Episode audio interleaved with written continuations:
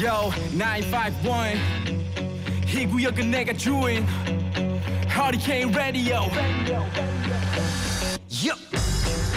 여러분 안녕하십니까? 허리케인 라디오 최강 행디 최강 일구입니다. 더 이상 큰 피해 없기를 기도합니다.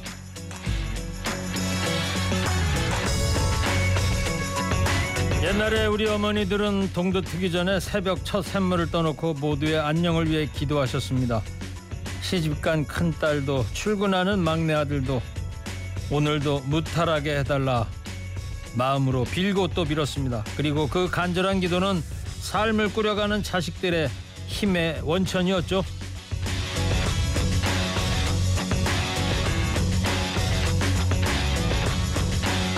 지금 그 기도가 여느 때보다 필요한 시절인 것 같습니다. 오늘도 무사히라는 말을 절감하게 되는 날들인데요. 여러분 계신 곳은 어떠십니까? 주말 동안 안녕들 하셨습니까?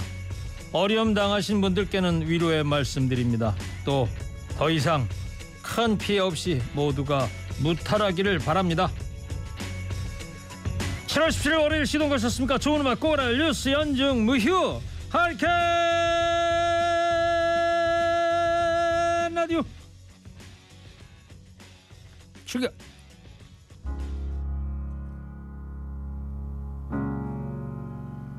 사라 맥라크란 엔젤 Spend all your time waiting for that second chance for a break that 사라 맥라크란의 엔젤 들었습니다. 여러분들도 뭐 그러셨겠습니다만 주말 내내 뉴스 보기가 참 힘들었어요. 전국 곳곳에서 들려오는 수마가 핥히고 간 소식들 무엇보다도 오송 지하차도 참변 소식 잠도 못 들게 하더니 새벽엔 꿈까지 나타나더라고요. 어쩌면 이런 일이 순식간에 일어날까요? 예. 문자들 보내고 계시네요. 첫 선곡 슬프네요. 유유 나라가 물에 잠겨서 더 그런 듯합니다. 재난 피해 돌아가신 분들의 명복을 빕니다. 수해 복구 최선 다하길 바랍니다. 여기 충남 당진은 오전 잠깐 이슬비 오고요. 아직은 흐린 날씨입니다. 네. 지금은 잠시 소강 상태인가 봅니다. 충청 이남 지역 다시 저녁부터 비 소식이 있던데요. 걱정입니다. 오늘 저녁과 내일 자세한 날씨 상황 좀 알아봐야 되겠습니다. 기상청에 박설희 리포터 전해주세요. 네, 현재 전국의 비는 대부분 소강 상태입니다. 하지만 작고 강한 비구름이 국지적으로 발달해서 현재 일부 지역 곳곳에 비가 오는 곳이 있습니다. 그리고 서울 경기권의 경우 서울 경기권과 다르게 충청도와 그리고 남부지방은 지금도 호우특보가 내려져 있고요. 그것도 대부분 호우경보가 내려져 있는 곳이 많습니다. 앞으로 오늘 저녁부터 곳곳에 비가 오기 시작해서 내일과 모레 다시 충청도 그리고 남부지방 중심으로 비가 많이 올 것으로 예상되는데요.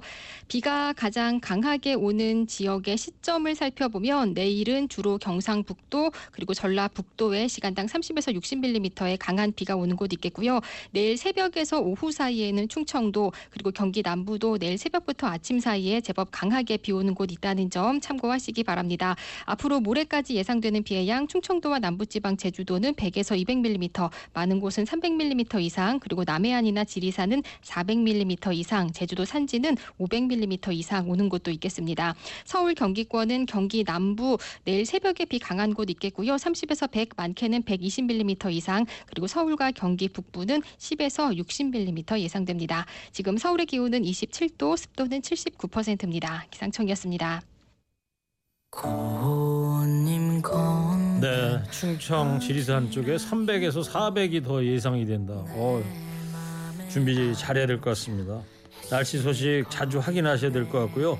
비 내린 지역 계신 분들 모쪼록 안전 대비 잘 하셔야 될 것 같습니다. 정동원 아지랑이 꽃 반짝 빛나면 따스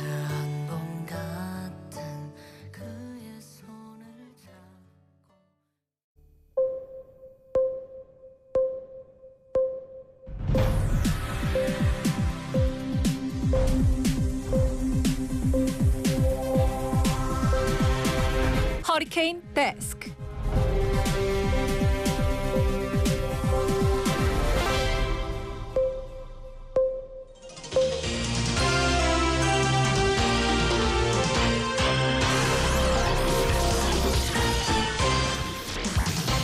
먹고 살기 힘들어도 지나치면 안 되는 세상 소식 전해드립니다. 허리케인 데스크.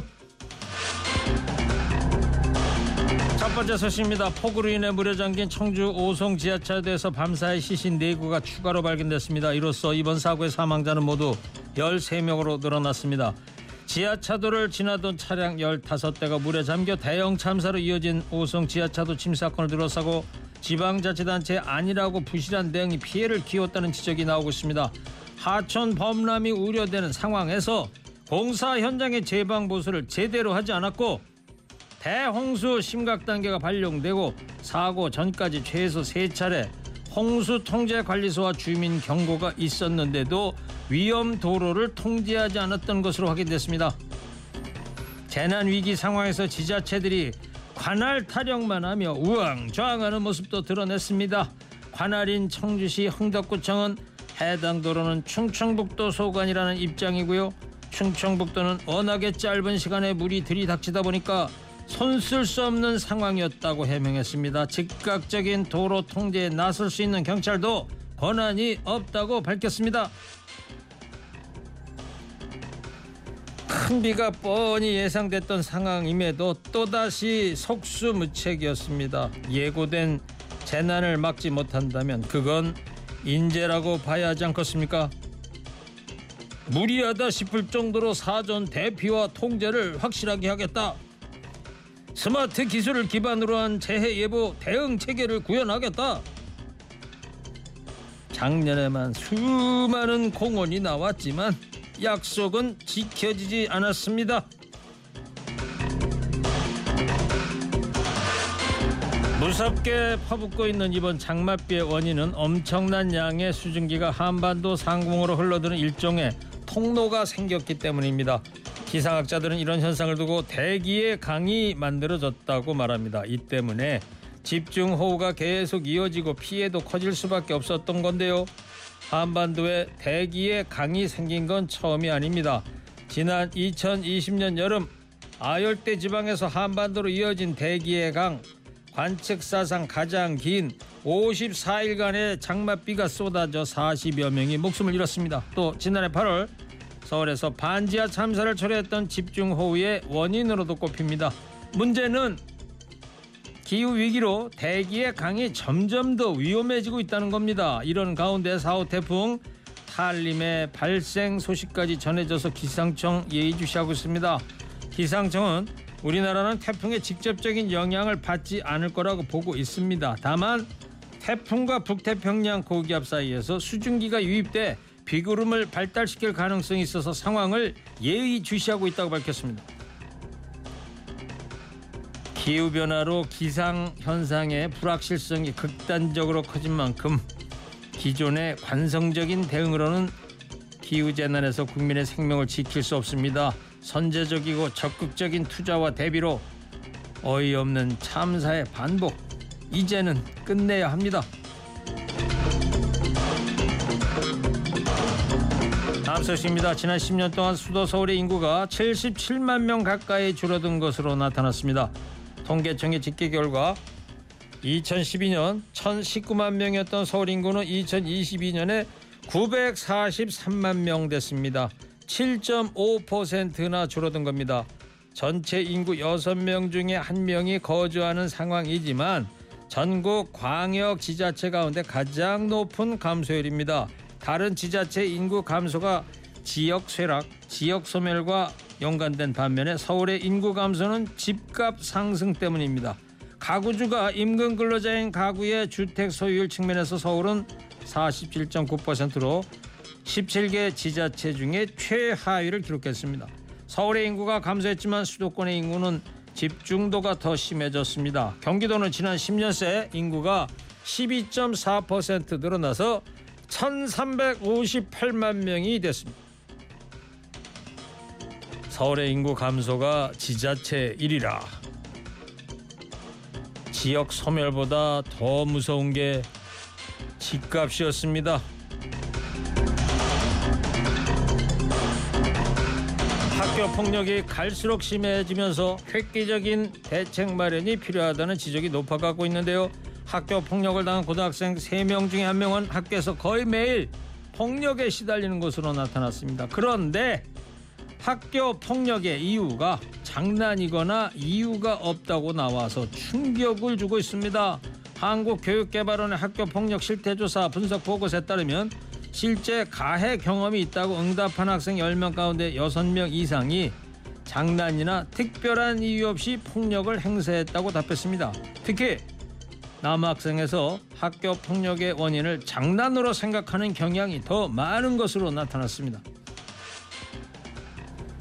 재미로 던진 돌에 깨구리는 맞아 죽는다는 말이 딱입니다. 지금 영어 수학이 급한 게 아니고요. 우리 아이들 무너진 인성부터 챙겨야 할 것 같습니다.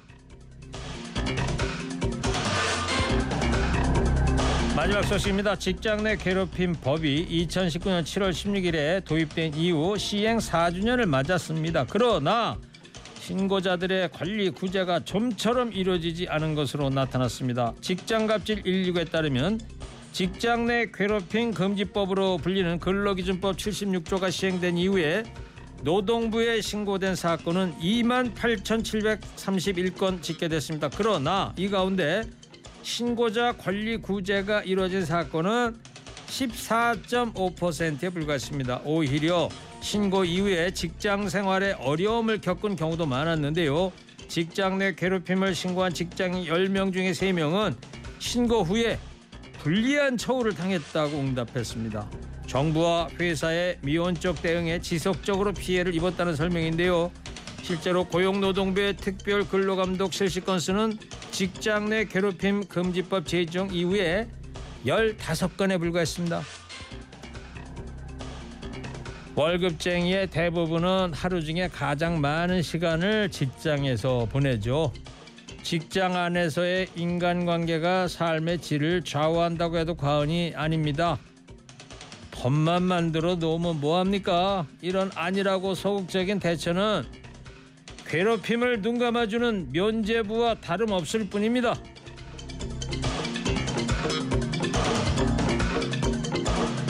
오늘 허리케인 데스크 여기까지 하겠습니다. 껴있는 시민이 됩시다. 잠시 후 정치가 바로 서야 나라가 바로 선다. 히히히 정치 파발매에서 정치권 소식 발빠르게 전해드리겠습니다. 지금 이천 지역 외근 중인데요. 이슬비 오다 그쳤네요. 외근 중이신 분들 안전운전 하세요. 예, 안전운전 하시기 바랍니다. 남진 인생은 바람이여라.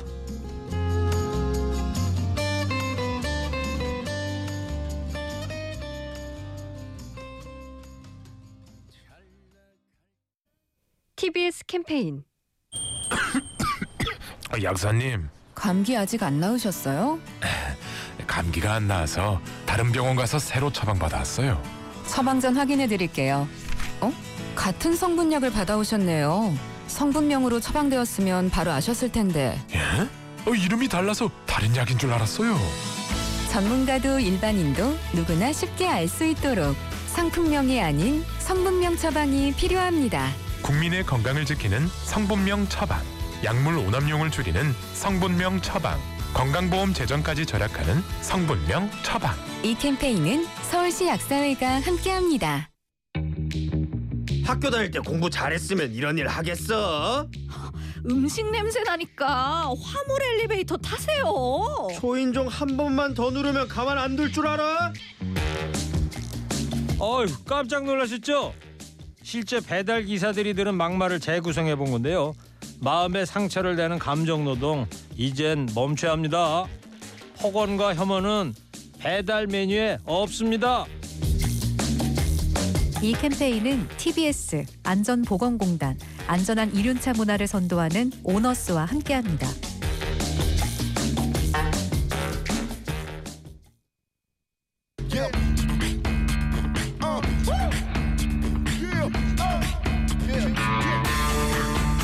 정치가 바로 서야 나라가 바로 선다. 정치권 소식 발빠르게 전달해 드립니다. 정치 파발마.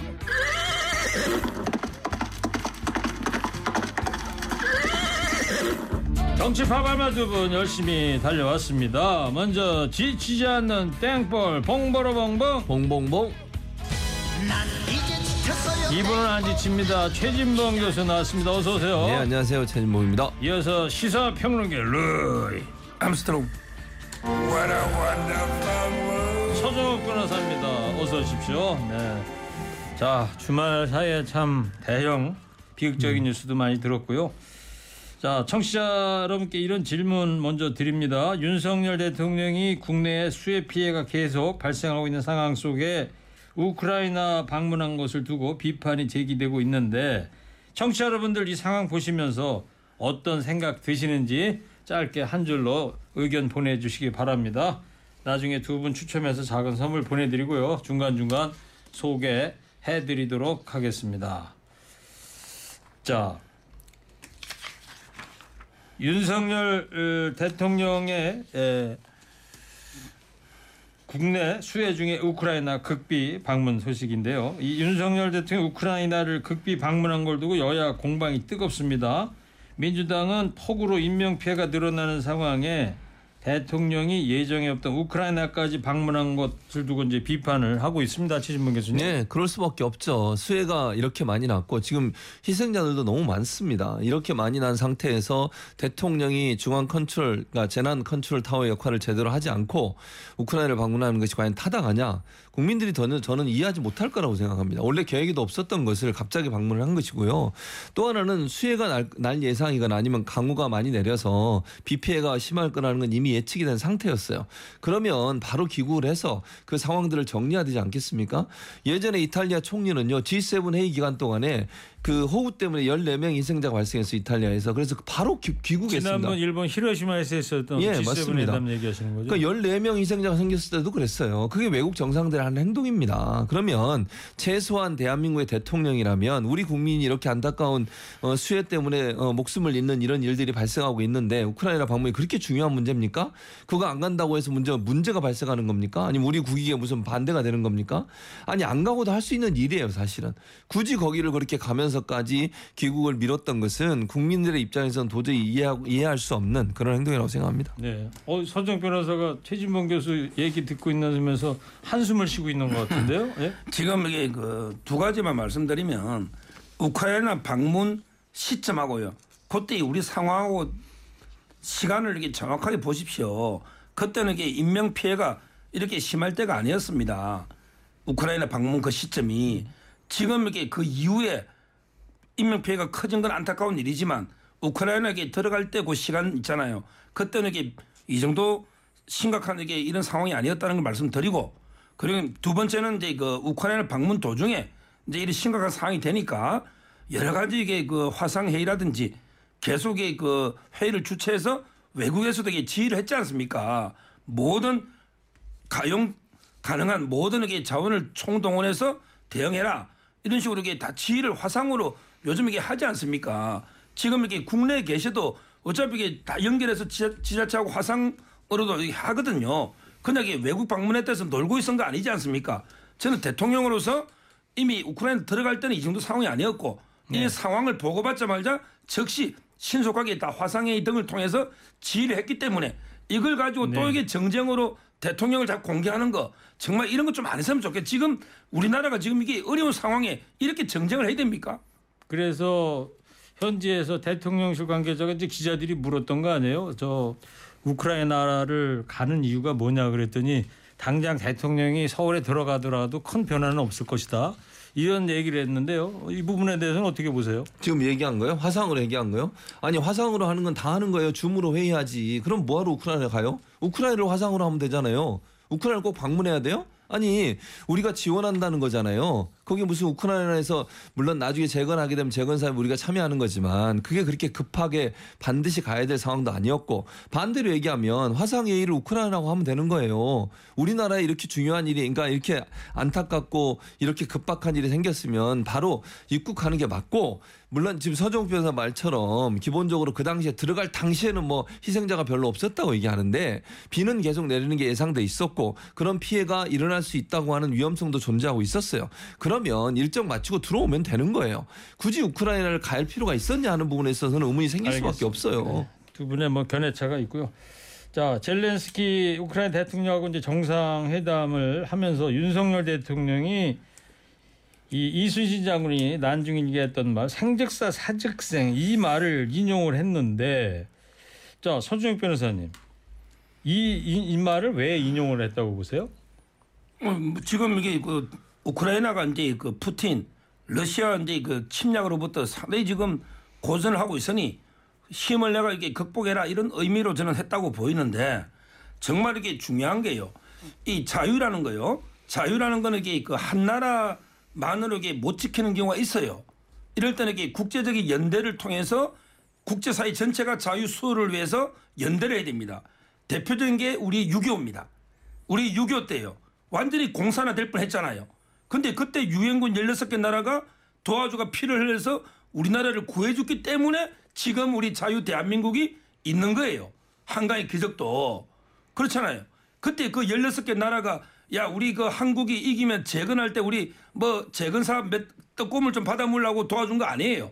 순수한 마음으로 힘으로 현상을 변경하는 독재 공산주의 전체주의가 판치면 세계 평화가 위협되니까 도와준 거 아닙니까? 저는 우리 우크라이나 이번에 간게 대통령이 진짜 제일 잘하는 외교 행보입니다. 전쟁에 목숨을 걸고 간 거예요. 옛날에 노무현 대통령이 2004년은 전쟁 끝나고 이라크 갔죠. 그것도 잘한 거예요. 노무현 대통령이 잘한 거예요. 근데 이번에는 전쟁 중에 갔잖아요. 물론 3시간 전에 러시아에 통보를 합니다. 미사일을 못 쏘게.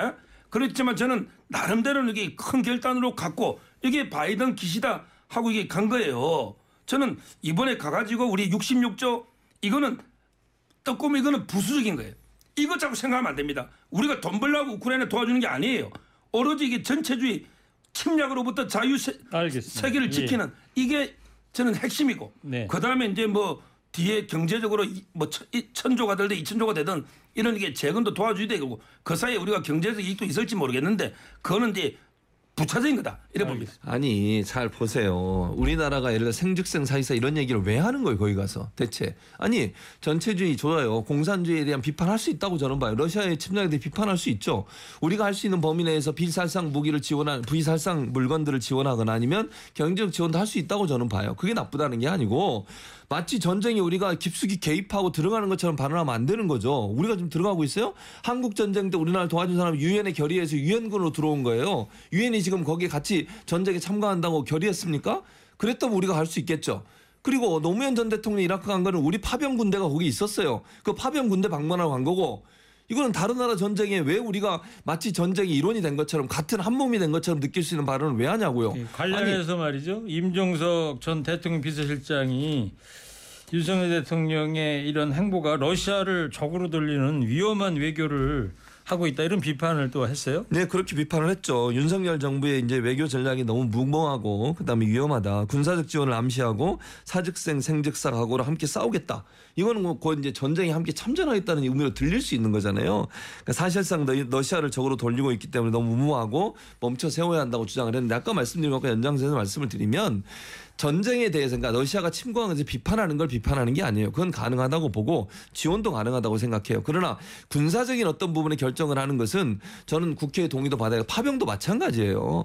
그런 상황에서 대통령이 가서 마치 같이 싸우겠다 이런 표현까지 쓰는 것은 지나치게 러시아를 자극할 수 있는 발언이 네. 된다는 점을 주의할 필요가 자, 있다고 생각합니다. 변호사님 아까 잘한 선택이었다 이번 유럽 방문에서 그렇지만 러시아를 적으로 돌릴 수 있다 이런 비판에 대해서는 어떻게 보세요? 지금 이제 그게 이제 임종석 실장뿐만 아니라 옛날에 이해찬 대표 있죠. 이해찬 되게 강의하면서 야 우리가 우크라이나인데 얻을 게 뭐 있어? 이러면서 그 왜 우크라이나를 도와주더냐 이렇게 비판했거든요. 이거는요 그런 문제가 아니에요. 조금 이게 식견을 좀 외교 넓혀야 됩니다. 결국 힘으로 현상을 변경하려는 3대 독재 세력이 있다니까 제가 보기에 그게 바로 러시아의 푸틴이고 중국의 시진핑이고 그다음에 북한의 김정은입니다. 이 본질을 알아야 돼요. 우리 40여 개가 넘는 나라가 왜 우크라이나를 도와줍니까? 그만큼 이게 푸틴이 국제법을 중대하게 위반하면서 민간을 학살하면서 침략 전쟁을 벌이고 있는 거예요. 푸틴이 이기면 그다음에 시진핑이 대만을 쳐들어간다니까? 그다음에 이기면 김정은이가 우리나라를 쳐들어오는 거예요. 이거 딱 예상된 순서 아닙니까? 지금 이게 시진핑이가 대만을 쳐들어갈 때 우크라 지금 푸틴이 고전하니까 야 우리도 대만 쳐들어갔다 고전하는 거 아닌가?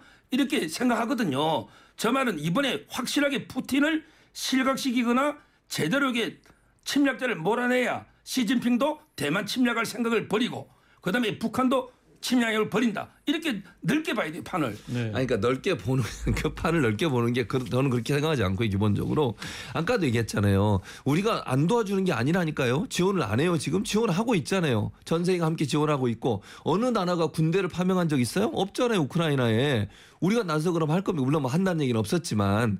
우리가 도울 수 있는 부분에 도움을 주는 거예요. 그러나 마치 우리가 전쟁의 당사국처럼 발언하거나 그런 태도로 보이는 것은 국제 외교 무대에 전혀 도움이 안 돼요. 그리고 지금 서정욱 변호사가 주장하는 무슨 뭐 아까 중국이 대만을 침공하고 북한이 우리를 침공한다고요? 그건 본인의 생각인 거고 외교적으로 그런 일이 일어날 가능성은 저는 낮다고 봐요. 기본적으로. 그리고 만약의 경우에 중국이 대만을 침공하면 미국이 가만히 있겠어요? 우리도 모르겠지. 같이 파병을 할 수도 있겠죠. 그런 상황은 미래에 일어날 일이고 지금 우크라이나에 가서 마치 우리가 함께 싸우겠다 이런 얘기를 하면 사직생 뭐, 뭐 이런 얘기까지 하는 것은 제가 볼 때는 너무 지나치게 어 우리가 마치 전쟁의 당사자인 것처럼 표현할 수 있는 부분도 있고 그다음에 러시아를 자극해서 우리가 무역이나 외교 관계가 계속 지속되고 있는 상황에서 불필요한 어떤 피해를 당할 수 있는 위험성도 함께 있다는 걸 고려해야 된다는. 거예요. 네, 여기까지 하고요. 자, 아까 청취자분들께 한 줄 의견 보내주십시오 했습니다. 국내 수해 중에 윤석열 대통령이 우크라이나 극비 방문한 것에 대해서 고견들 보내주고 계십니다. 에, 양분된 의견을 보내고 계시네요. 먼저 무엇이 중요한디 내 코가 속자다. 즉흥적으로 운영을 하면 안 됩니다. 또 우리 국민은 사랑받지 못해 서운합니다. 이렇게 우크라이나 극기비 방문에 대해서 비판적인 의견을 보내주신 반면에 또 다른 의견들은 아까 서정욱 변호사 한 얘기대로 어 정말 잘한 일이다. 그다음에 출동 안 해도 도울 수 있습니다. 또 현명한 방문이다 이런 의견을 보내주셨네요. 예. 근데 오늘 따라 서정욱 변호사님 왼쪽에 그 태극기 배지가 아주 인상적이네. 처음 보네요. 예? 애국자들한테 주는 거예요. 애국자들한테 누가 누가 주나 보죠? 예, 알겠습니다. 자, 순방 중인 김건희 여사가 리투아니아 명품 편집샵 방문한 사실이 현지 언론에게 보도돼서 논란이 됐는데, 자 최진봉 교수님 네. 내용을 좀 정리해 볼까요? 그러니까 지난주에 김건희 여사가 이제 누티아, 어, 리투아니아를 방문할 당시에 명품숍 편집숍이라고 하죠. 명, 명품 그러니까 편집숍. 편집숍이 뭔가 저도 처음 알았는데 예. 여러 가지 명품들을 한 곳에 모아놓고 예, 파는. 데입니다. 맞습니다. 거기를 들렸는데 거기 이제 리투아니아에 있는 언론이 보도를 했습니다. 그 보도 내용을 보면 다섯 곳의 명품 매장을 방문을 했고 경호원과 수행원 16명이 함께 동행을 했다고 하고요. 그중에 10명은 안에 그러니까 시- 어, 명품샵 안에 있었고 다른 6명은 밖에서 다른 사람들이 못 들어오게 통제를 했다고 그렇게 보도를 했고요. 네. 매장 점원이 그 김건희 여사의 에티켓과 스타일을 칭찬했다 이런 보도도 있었고 그리고 다음 날 대표단이 와서 추가로 물품을 구입해 갔다라는 보도가 있었습니다. 네, 뭐 청취자들께서도 다 아시는 내용인데 보도를 통해서 그런데 대통령실의 핵심 관계자의 이제 해명이 논란이에요, 최진봉 교수님. 네, 왜냐하면 이게 첫째는 본인이 원래 가려고 하지 않았다는 거예요. 그러니까 김건희 여사가 방문할 계획이 없었는데 지나가고 있는데 거기 안에 있는 가게 직원이 소위 호객행위라고 하죠. 들어와서 좀 보세요라고 얘기했다는 거예요. 두 가지 점에서 크게 문제가 있다면 첫째 경호. 만약에요 대통령이든 대통령 부이든 1호 경호 대상이에요. 그럼 미리 가기 전에 어디를 가든 장소를 정하고 미리 가서 경호팀이 다 보안 수색을 합니다. 사진으로도 봤습니다만 경호 수행원이 한 16명이나 돼요. 16명이라면서 예. 근데 그걸 전혀 얘기 안 하고 지나가다 쑥 들어가요. 그런 일은 없어요. 그게 얼마나 위험한 일인 줄 아세요? 거기에 폭탄이 설치돼 있으면 어쩔 뻔했어요. 그러니까 미리 가서 경호팀들이 다 사전에 조사하고 안전하다고 확인될 때 방문을 하는 거예요. 그리고 어느 곳을 방문하든 대통령과 대통령 부인이 다른 나라 가면요. 방문할 장 소가 미리 정해져 있어야 돼요. 그게 정해지지 않은 상태에서 경호한테 얼마나 큰 부담이 되겠습니까? 만약의 경우에 정말 김건희 여사를 해코지 하려는 마음을 갖고 누군가가 대기하고 있었다면 그건 얼마나 큰 일이냐고요. 근데 다섯 군데나 되는 명품 어, 샵을 다녔다고 하면 이게 과연 타당한 일인가? 경호의 큰 허점이라는 부분을 말씀을 드리고 또 하나는요. 두 번째는 일반적으로 명품 외국 외국에서 제가 미국에 13년 살았잖아요. 웬만해서 이게 뭐 술집이나 바 이런 데 아니면요. 호객행위 하는 경우 거의 없어요. 그리고 명품 파는데 우리나라 명품 매장에서 어느 명품 매장이 들어오시라고 호객행위 합니까? 도리어 고객들이 줄 서 가지고 시간 알겠습니다. 자체를 들어가죠. 자 서정 변호사. 저는요 아무리 이게 기성전 뭐 김건희를 공격하겠다 해도 이것까지 공개할 줄 몰랐어요. 이런 걸 아, 논의하는 이거 게 공격의 대상이 안 이런 된다. 게 이게 이게 전파 낭비입니다. 이런 걸 방송에 다루는 자체가 부끄러운 일이에요. 제가 현지 기사를 찾아봤더니 극, 김건희 여사를 극찬한 거예요. 뭐냐면 이게 김건희 여사가 50세 스타일 아이콘이다. 이렇게 멋있게 하면서 우리 방문 중에 다섯 개 상점을 방문하셨다. 이렇게 극찬하는 기사를 앞에 다 빼고 우리나라를 빛낸 걸 갖다 다 빼고 마치 이게 다섯 개 상점 간 것만 가지고 집어서 이게 뭐 명부샵에 가서 이게 또 몰래 뭐 그러니까 그 김건희 김건희 뭐 여사가 아닌가? 리투아니아 명품점을 다녔기 때문에 국위선양한 거다 이렇게 보시는 그런 거예요? 기사가 났다고요. 50세의 스타일 아이콘. 왜 이렇게 예쁜 이런 영부인 별 전문 사람이 없잖아요.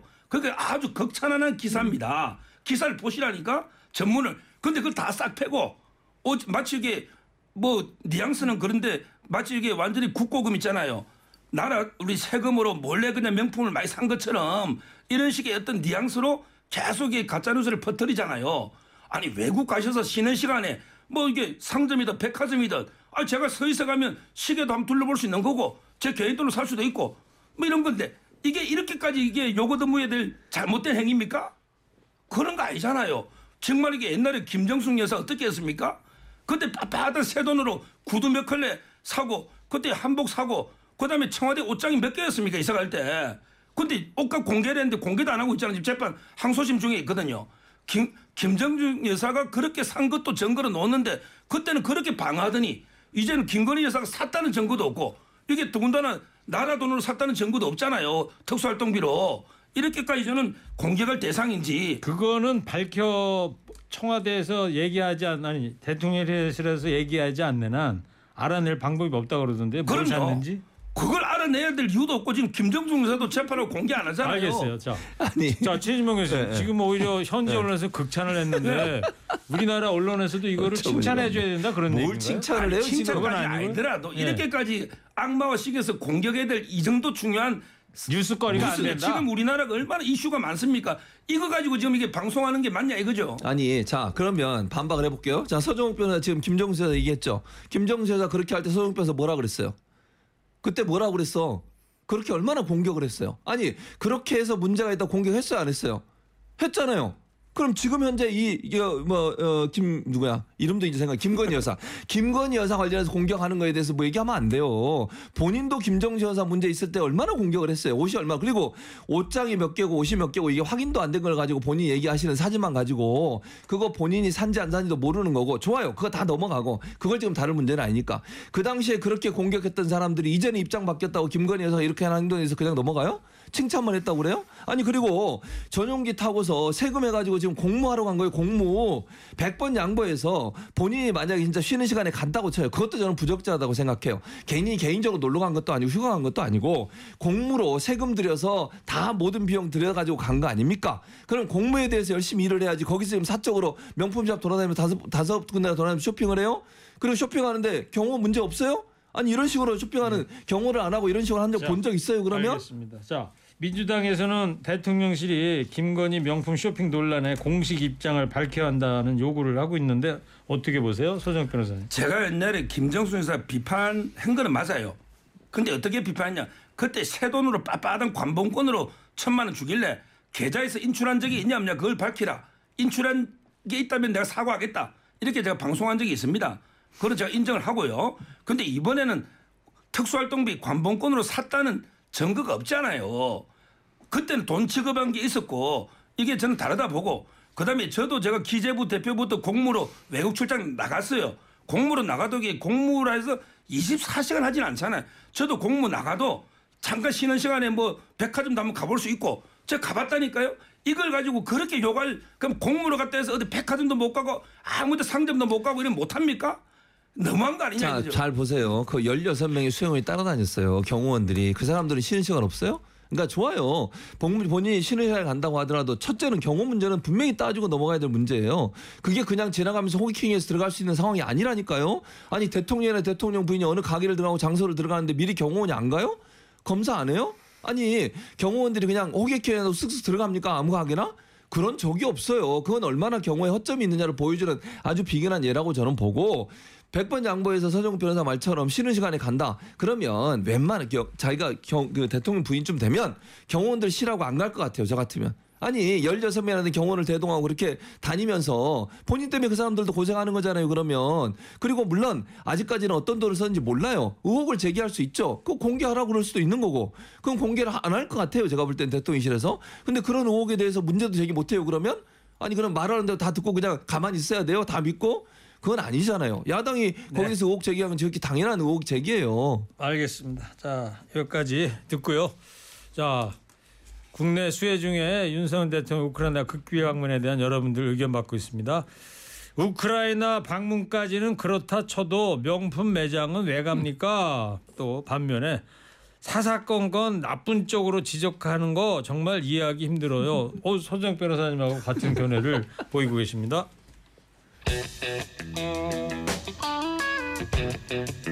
자, 오성 참사 희생자가요. 지하차도 참사가 이제 추가로 시신이 발굴되고 그래서 13명이 됐는데 윤석열 대통령이 오송 지하차도 침수 참사를 인재로 규정을 했습니다.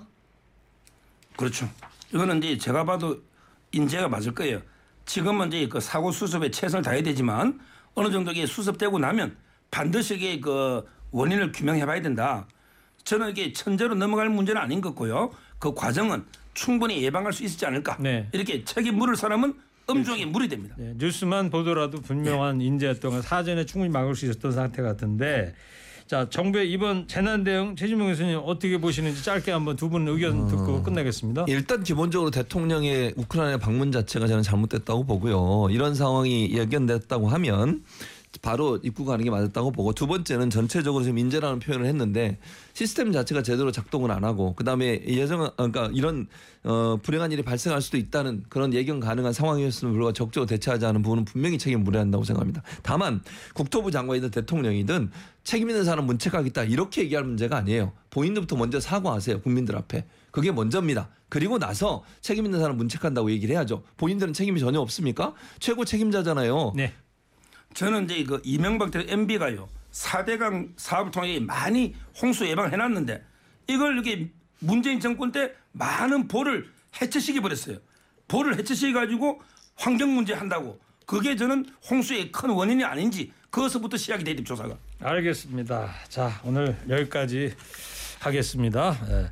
오늘 의견 보내주신 분 중에 두 분을 추첨했습니다. 7607님, 2331님 두 분 추첨했고요. 자 정치 파발마 지금까지 서정 평론가 최진문 교수였습니다. 두 분 감사합니다. 감사합니다.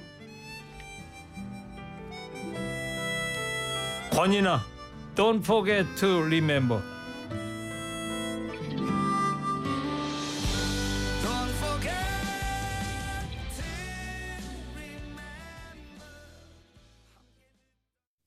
TBS 캠페인 제가 문과 졸업생인데 취업 준비하다가 IT 쪽 일을 해보고 싶은 거예요. 근데 전문적으로 소프트웨어 교육하는 것도 많지 않고 어디서부터 배워야 할지 막막할 때 서울시 청년취업 사관학교를 알게 됐어요. 여기는 클라우드나 핀테크 같은 전문 교육도 무료로 배울 수 있고 교육받는다고 취업까지 되겠어? 했는데 자기소개서랑 면접 지도에 일자리 매칭까지 해줘서 지금은 제가 원했던 IT 회사에서 일하고 있어요. 서울을 당신의 마음에 맞춥니다.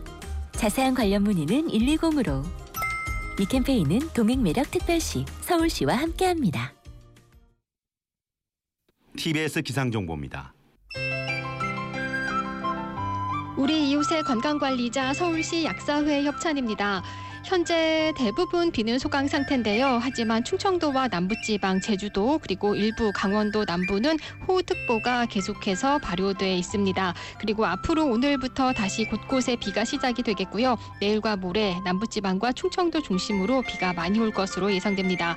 모레까지 예상 강수량 충청도와 남부지방, 제주도는 100에서 200, 그 가운데 많은 곳은 300mm 이상, 그리고 남해안과 지리산 부근은 400mm 이상 오는 곳 있겠고요. 서울 경기권도 경기 남부는 30에서 100, 많게는 120mm 이상 오겠고 내일 새벽에 강한 비가 올 가능성 있습니다. 그 밖에 서울과 경기 북부도 10에서 60mm 가량 비가 오겠습니다. 우리 이웃의 건강 관리자 서울시 약사회 협찬 TBS 기상정보였습니다.